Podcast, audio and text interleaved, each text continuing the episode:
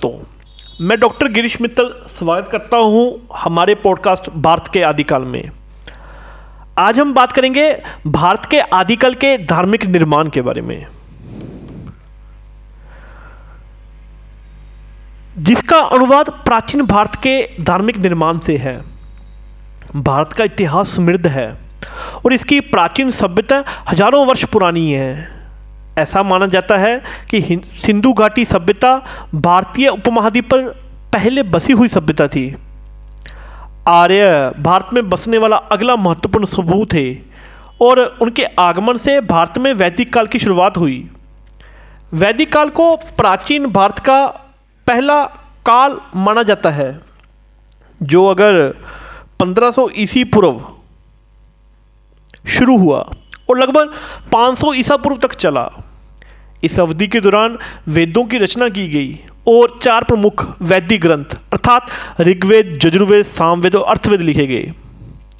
वेदों को हिंदू धर्म की आधारशिला माना जाता है और माना जाता है कि ये दुनिया के सबसे पुराने पवित्र ग्रंथ हैं।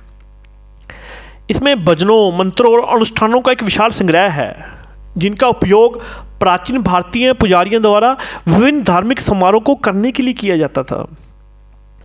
वैदिक काल में जाति व्यवस्था भी अस्तित्व में आई इस व्यवस्था ने समाज को चारों वर्णों, ब्राह्मण, क्षत्रिय, वैश्य, शूद्र में विभाषित कर दिया।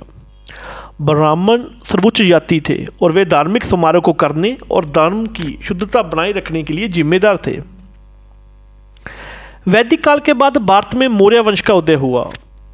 इस काल को प्राचीन भारत का स्वर्णिमन काल माना जाता है।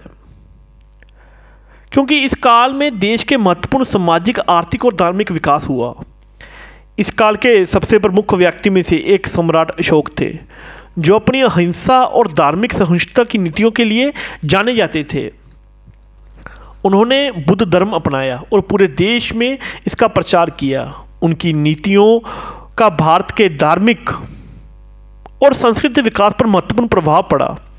निकृष्ट, प्राचीन भारत के धार्मिक गठनों को विभिन्न कारकों ने कार दिया था, जिनमें आर्यों का आगमन, वेदों की रचना, जाति व्यवस्था और मौर्य वंश शामिल थे।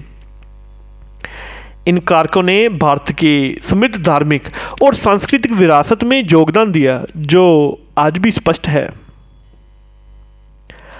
आज के एपिसोड में बस इतना ही। हम आशा है कि आपको भारत के आदिकाल का धार्मिक निर्माण के बारे में जानकर आनंद आया होगा। हमारे अगले एपिसोड को देखना ना भूलें। सुनने के लिए धन्यवाद। जय हिंद।